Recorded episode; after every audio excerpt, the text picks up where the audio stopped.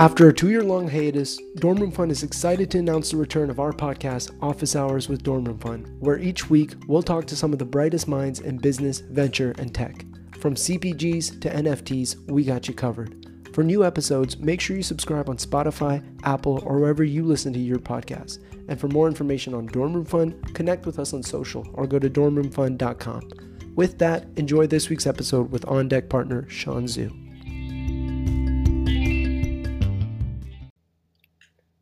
What's good, everyone? Welcome back to the Dorm Room Fund podcast. A little technical hindrances at first, but we're here. I'm here with the Dorm Room Fund OG on deck partner and Forbes 30 under 30. I was about to say former Forbes 30 under 30, but once you get it, you have it forever. Sean, I guess so. How are you doing today? I'm good, man. Good. I'm glad to be here, and I'm. Uh, it's uh, being part of the Dorm Room Fund family is always. It is what it is. It's a family, right? And it's always awesome to be talking to other people in the network and in the in the ecosystem. So you know, I'm I'm, I'm super excited to be here. Yeah, absolutely. I, that's what I've noticed. There's like a very strong community. Obviously, you know, in the crypto area, in crypto era, 2022, everything's a community. You know, it's like yeah. if you got a, a board fish or whatever it is, like you know, that's a community. But I feel like Dormer yeah. is actually going strong, and you're definitely one of the uh, initial people in that in that group. So thank you for the work you've done, and uh, I'm happy to see everything you're doing.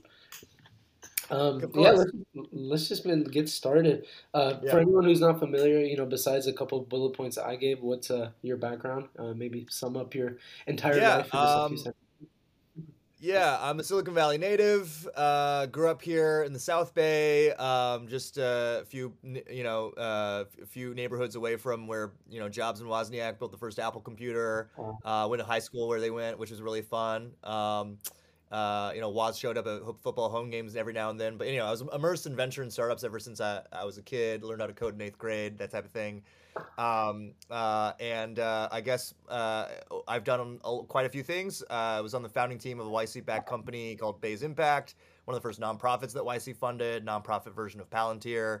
Um, raised a million bucks in philanthropic seed capital to go build some really cool um, public services products. Uh, it's still going strong and uh, uh, ended up becoming an operator where I led international expansion for a couple startups. Um, uh, uh ad tech company called Vungle, what helped out uh, scale us out in Asia and helped uh, Square build the business in Europe. particularly worked on our launch in the UK. Um, and you know now have spent the last five years in venture. Um, obviously, did Dormer Fund, but also was an investor at Floodgate, working with Ma- Mike Maples and Ann Miura-Ko. And now I'm a partner at OnDeck's ODX fund. It's a new fund and accelerator, 150 million bucks, and uh, you know excited to to work with founders all at that first check ideation stage, which is I guess I've been doing that since Dorm Room Fund. Awesome, yeah, it's seed fund uh, or seed round. Um, interesting, yeah. So basically, you have no qualifications to be here whatsoever. We just, you know, pick a random guy on the streets. Um, I'm curious in VC in 2022. Obviously, we've seen the memes. We've seen kind of like the extensive amount of capital that's being poured into the space. Uh, I'm curious, what would you describe as your three differentiating factors? This is sounding like a job interview. I promise it's not. And what do you think is the easiest or the best way for VCs to differentiate themselves? Uh, in this era. Yeah. Yeah, I mean, uh, I think that venture is being commoditized, and I think it was because it's it, that, that was clear even you know in 2014 and 2015. The trends, the trend line was happening uh, even then. Uh, um, uh, eh, you know, that was you know I've had conversations with Dorm Fund alumni about that at various uh, institutional venture funds. Um, I think on deck is actually my answer for how to stay differentiated you know, I was as I was thinking about where to make my next move, and I was very happy at Floodgate too. We were doing some really interesting stuff.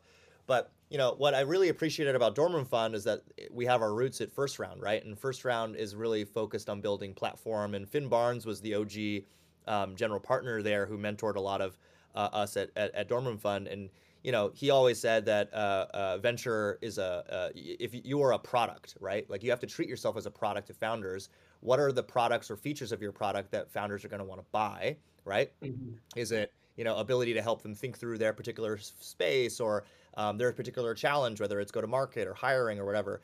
Um, but but you got to really think about yourself as a product and, and build your uh, whether it's community or content or uh, networks, proprietary uh, networks to, to help you achieve um, uh, uh, a product that founders are going to want to really uh, buy into and be willing to give up a substantial piece of equity in their company to do that, right? And so OnDeck does that in spades, right? Uh, I mean, we have an entire team focused on helping you find co-founder. We have an entire team focused on helping you find your first couple of customers. Uh, our, we have a network of 10,000 founders and investors and startup operators who are curated and really epic A plus people. And uh, we place those people into the companies we fund as advisors, um, as hires, uh, what have you. And, and, we have a whole dedicated team trying to help each of these companies get um, think through fundraising strategy as well. And so it's like a swarm of interesting people in a productized way to try to get each of these companies um, uh, go through going through zero to one. I think that is really compelling to a lot of founders, especially ones who might not be super networked into Silicon Valley. Yeah, interesting. I've heard you also talk about, I guess, like the VC space, almost in like a philosophical way of like, you know, why you love it so much. I'm curious, have the reasons changed over the years for why you're so interested, and uh, and when did you realize it was something that you wanted to do?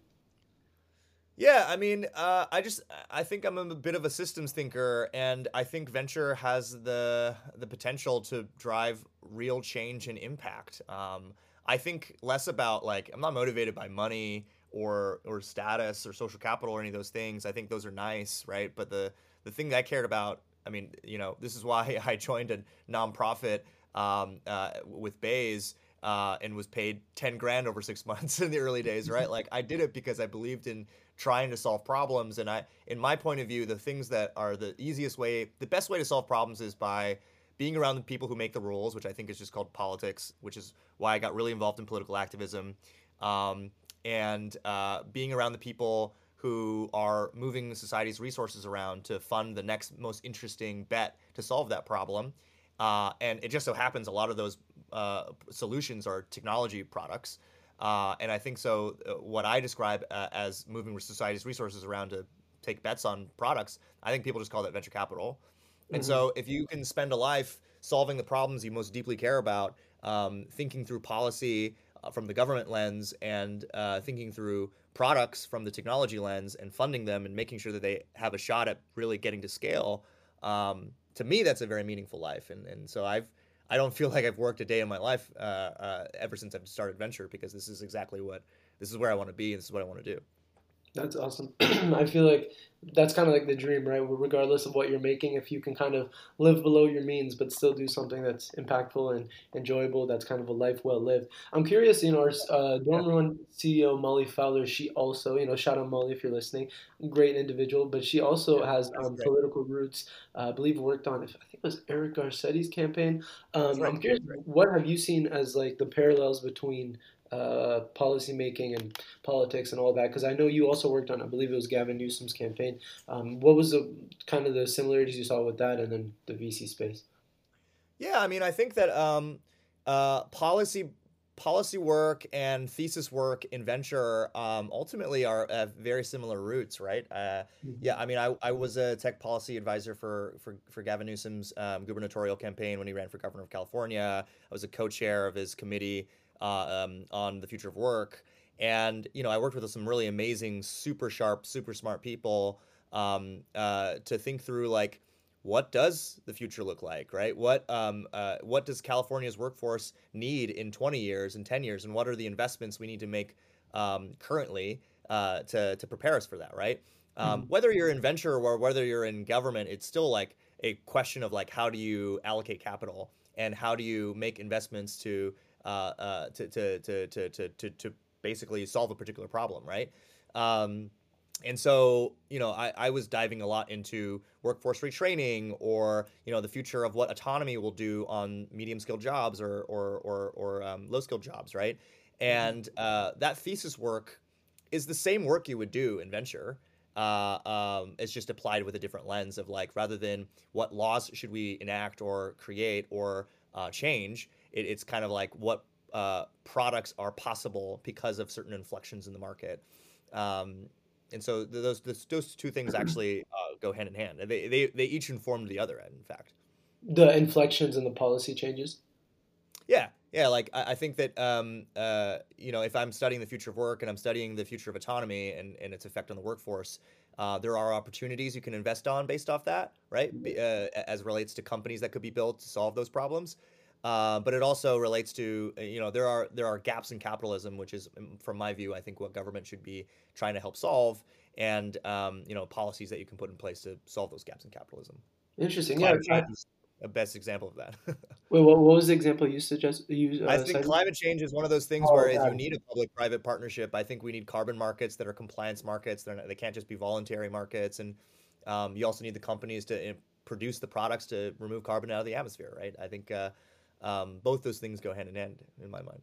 Yeah, absolutely. I, I heard on a, a, a, podcast, obviously not a podcast as good as Norman Funds, but a different podcast where you had mentioned this idea of uh, policy experimentation, and I thought that was really interesting because we're kind of seeing that play out in uh, in real life. I feel like over yeah. the past couple of years with universal basic income in terms of uh, as a response to COVID, right? What you could argue is an inflection, right? Like COVID happened, that was an yep. inflection that led to things like you know we're using a software right now for podcasting that might not have been necessary, you know, ten years ago, and you're seeing Zoom take off and a bunch of other companies. Um, I'm curious though, in in terms of both policy and uh, business, but also in politics, what are the limits of that, right? Like what what are at what point do you kind of reach an area where it's like, oh shoot, we're experimenting a little too much? Like, how quick on your toes do you have to be with policy experimentation? Yeah, I mean, I think in the states, uh, to be frank with you, um, I, I, think we move a little slower on the on the government side uh, and policy experimentation. Um, uh, you know, there's just a lot more.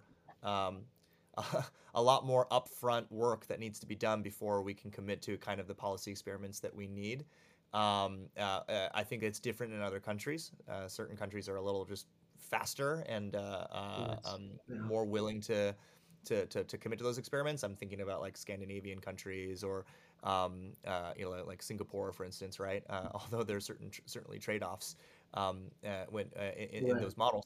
But like I think that you know one of the great things I love about tech and venture is that um, experimentation is super rapid right? Um, uh, you fund a company, it could it's either gonna like you know totally fail within 12 to 18 months, and it's very clear why it's failed, and then you have data for that, um, or a product will work. Be, and it you know it scales and it becomes like what we used to call it Floodgate of Thunder Lizard, uh, a company that's like this massive category king or queen. So, um, I think that um, to answer your question, you know, uh, uh, there, there are certainly limits uh, uh, to the speed that we can go at for policy experiments. But I do think that with government, one of the trade offs uh, in, in being more uh, slower and more methodical, because you do have to get more consensus from a larger a range of stakeholders, right?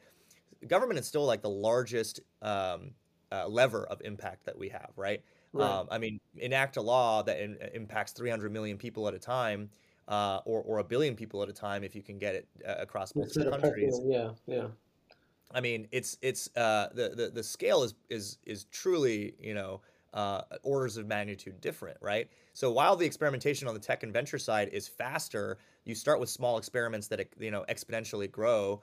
Um, that's that's uh, that's one approach. It's bottoms up approach, right? But I mean, the top down government approach of solving problems through policy uh, it just is is uh is just larger outcomes. I think you just have to get them right. Right. Yeah. I guess it's so frustrating how it, it feels like you know you wish that things could move faster and they were a little bit more nimble. I feel like the when you mentioned that, what immediately came to mind was like the mRNA vaccine and kind of like how it was in development for all these years, and then suddenly we're in a pandemic and we're kind of able to execute and push through it quickly. And you know, some people obviously disagree on that, but um, I think there are so many examples of just like progress that's being hindered because of politics, you know, quite literally yeah. politics. So um, that's definitely a, you know a, a, really good point. Uh, I'm gonna you know bounce around a little bit with you. Yeah. I'm curious with um you know th- I'm gonna do a little personal question actually. So uh, earlier you know I uh, I kind of well actually okay I, I, think I'll go more in depth in terms of what do you think are some of the biggest misconceptions about being a VC, the space in general, and this is the personal side for me. Do you need to be math or analytical to survive in this space? Uh, because when you said coding that you were coding in eighth grade, I was like, all right, man, let's you know I, it couldn't be me because you know I've tried, but I just I can't bring myself to do it. So yeah, yeah, I mean, I'm not technical. I mean, when I say I coded in eighth grade, it was like very basic stuff, right? Like, I certainly can't. Um, uh, uh, I'm not a back end engineer by any means, or a full stack engineer at all, right? Um, uh, I, there are a lot. There are people a lot, uh, a lot smarter than me that, uh, that, that can take that work on. Um, but uh, uh, you know, uh, uh, like the misconception that people have is that I think. Um, it's, it's, it's this idea that you know there is there are some investors that just know everything uh, mm. and that they know how to build the company uh, that you're working on better than you do. That's just not true, right? I, I think that um, a couple anecdotes here, right? It's like uh, an, an, an, investor, uh, uh, they might have been some badass in, uh, founder several years ago, let's say, right? Um, but you know, skills atrophy, and um, uh, uh, uh, you know, special, special, specialized skills in particular atrophy. If you were a badass founder in the dot com era, uh, you know, you're you've kept abreast of like all the most interesting trends for sure, right? But you right. know. Um, you you th- there are other founders out there who know a hell of a lot more about performance marketing, for instance, on mobile than you do. That's just like a small example, but you know, uh, uh there will be like there. There's no single uh, venture capitalist who just knows everything and can give you advice on every angle. You have to to to loop in uh, different specialized niche experts and all the different things that you care about, which I think is in many ways the thesis at OnDeck. It's you're going to find the very best person for a point solution and then swarm those people to help you build the business, right? So, mm-hmm. you know, this idea that like uh, you know a VC knows everything about every space and knows ev- everything about how to build a business. Um, uh, really the a VC is a partner to you in building the company. They are not here to be prescriptive and tell you how to build the company. And a VC who does do that is not necessarily a good VC in my po- point of view. Um, and, and, I think that the other elements here are, um, uh, you know, uh, I think that uh, a lot there is a is, is, a tremendous element of luck in venture. Uh, I think the successful venture capitalists, you have, you know, a lot of them there are many outlier investors who are brilliant, and uh, you know I'm lucky to call a lot of them colleagues and, and friends, but, and, and, mentors. But um, I think uh, you know uh, a lot of VCs uh, were able to invest in one or two amazing, great companies, and you're and oftentimes in this business you're you're judged on your winners, not necessarily your your, your losers, right? Yeah. Um, and so as a result, you know, uh, uh, the, it, the, the people who have a win are able to raise more money and uh, attract more deal flow because of that win, and then like the the the the, the, the most successful VCs continue to be eh, more and more successful. Um, but that doesn't necessarily mean they're the most uh, uh, uh, uh, helpful to, to, to helping you scale a company or build the business or think about zero to one. Different people have very different point strengths, right? Like uh, diff- different superpowers. I think that it's a much better idea to uh, uh, uh, collect a array of uh, investors who can help you build the business rather than a single person and depend that one individual person to like just know everything. Right. You know, um, yeah, definitely. we, you know, we've seen, I feel like examples in the Valley and the praying for exit memes of, you know, that, that VC that's just got their one winner there, you know, and we're, we're not throwing shots at anyone, but they're, you know, their, their own version of Uber or Uber or whatever it may be. And it's like, yeah, that, I think that's a really good point. Like it just really multiply, multiplies um, based off of that one, you know, win, which I think is a cool thing about the business. You know, you can miss 99 times, and if your 100th time is, you know, a company that obviously if you're just blindly aiming at you know investing in companies probably not the best idea but if you're doing your best work and diligence and all that other stuff, then uh, I think it's cool. And you're obviously going to have better pattern recognition over time.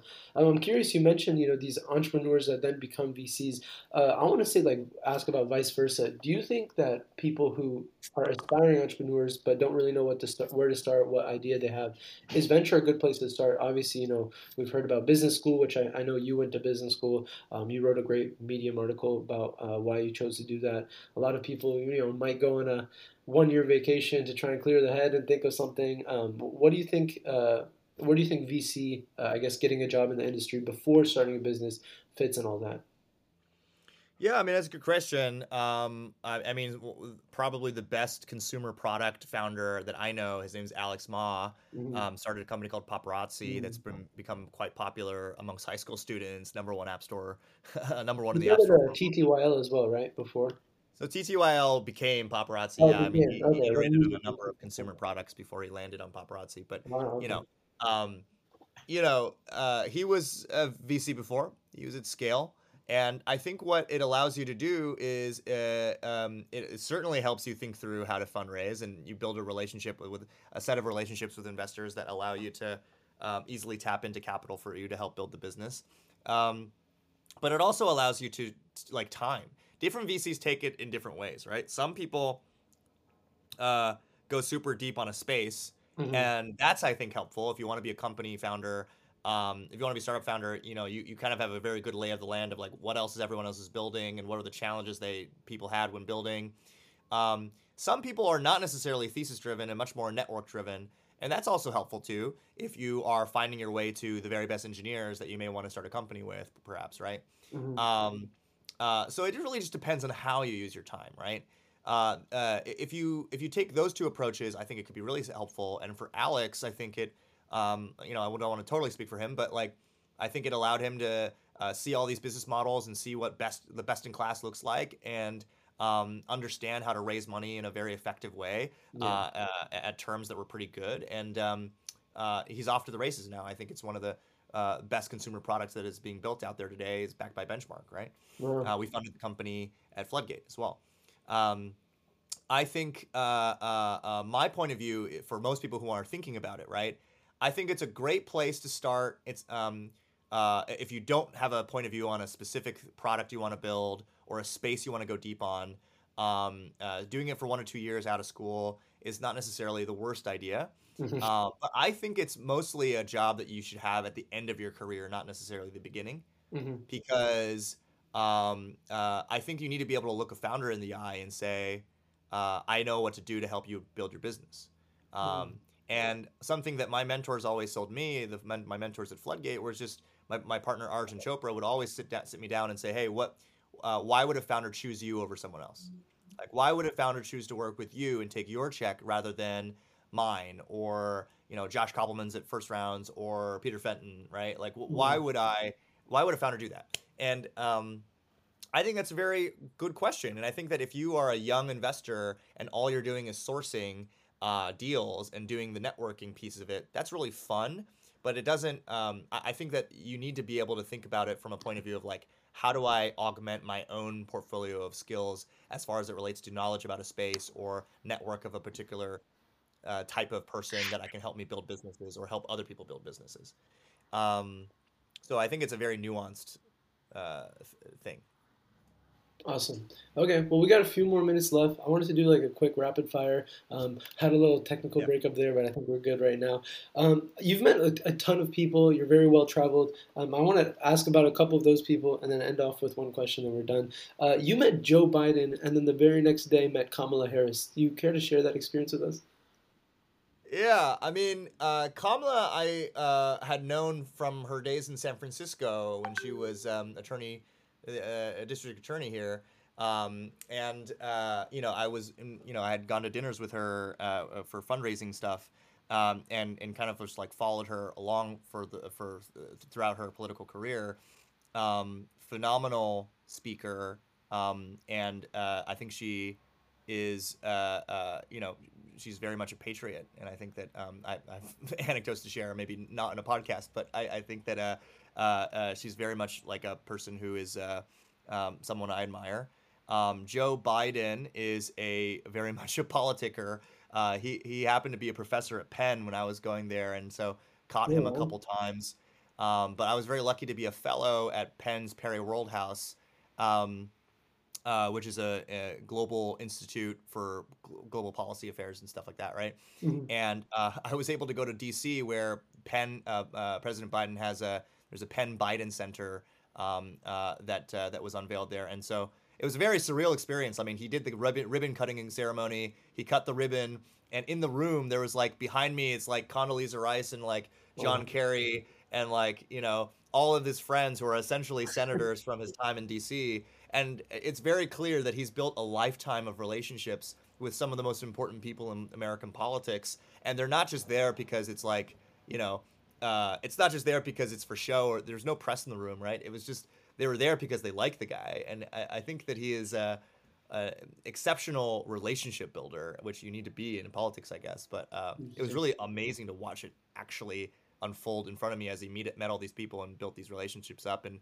it's it's over decades that he did this. Right. Um, the very very best people in the world are just able to do that, and I think that uh, it was really just cool to see that. It's just crazy you met both of them back to back years ago. It wasn't like you met them like, you know, while they were president vice president. It was like, okay, Vice President Biden, and then next day, you know, some senator from California. Pretty cool. Uh, second and last question. Also, Quincy Jones. How was that experience?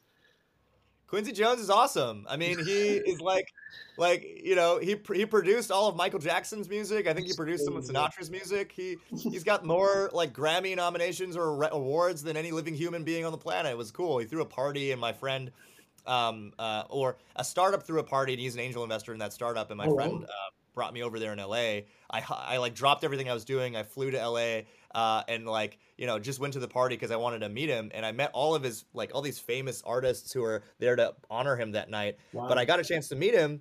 And the first thing he said to me was like, "Are you Chinese?" And I was like, "Yes." And then he spoke Mandarin to me for you know what? a couple sentences, and I was just like, how are you like the most interesting human ever? Uh, and and you know he had some interesting stories to share about his time with with Chinese um, business colleagues, and he had spent some time there, I guess. And so um, I, I, loved it. Um, but I think the the funny thing is that uh, you know I was just like, why did you invest in this company that you're here for a party for? And he kind of just was just like, I I invested in a lot of companies. I think I have a whole team to help me do that. You know, and, and so it was just funny that you know I guess he's uh, I don't know how how how actually deeply interested he is in the in, in, the company, but it was cool to meet him at least. Yeah, he's like low key like a SaaS expert or something. Um, maybe maybe maybe he's yeah. Um, I think my last question is, what is kind of your vision for the world? What you know a better world looks like? How does you know man this sounds cheesy, but how does VC I guess play into that? Um, I think you've mentioned some really great points in terms of policy and, and how it can make a direct impact with capital. Uh, I'm curious, so what's the extent of that, and what what do you what would you look at as a, a successful career when it's all said and done for you?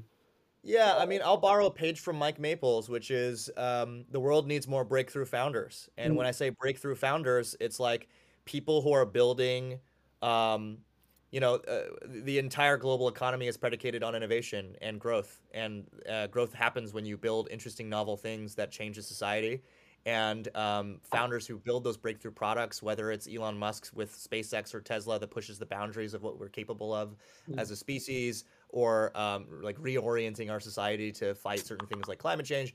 Like, I, I think that that's uh, that's worthwhile. And if I, you know, if I'm able to enable a couple of these breakthrough founders in my life, uh, produce products that change and touch every aspect of our lives in a in a positive way um, I think that's a very good life lived. Um, and so I, you know, my, my mission is to create more breakthrough founders, particularly not in the United States, just abroad. Like I think that there is uh, so much opportunity to, to, to change the lives of people who don't have a bank account or don't have, um, have it. Like 40% of the world has never gone on the internet before. And I think that there is, there's opportunity to change the lives of people um, through, through entrepreneurship and through big ideas. And um, that's what I'm, that's what I'm here for. Awesome. Well, thank you so much for being so generous with your time. Uh, yeah. Welcome. With Dorm Room Fund podcast is back. Welcome everyone, and uh, yeah, I look forward to um, you know talking to you soon. Have a great uh, rest of your day, and thank you. Everyone. Hey, thanks, guys. Appreciate it.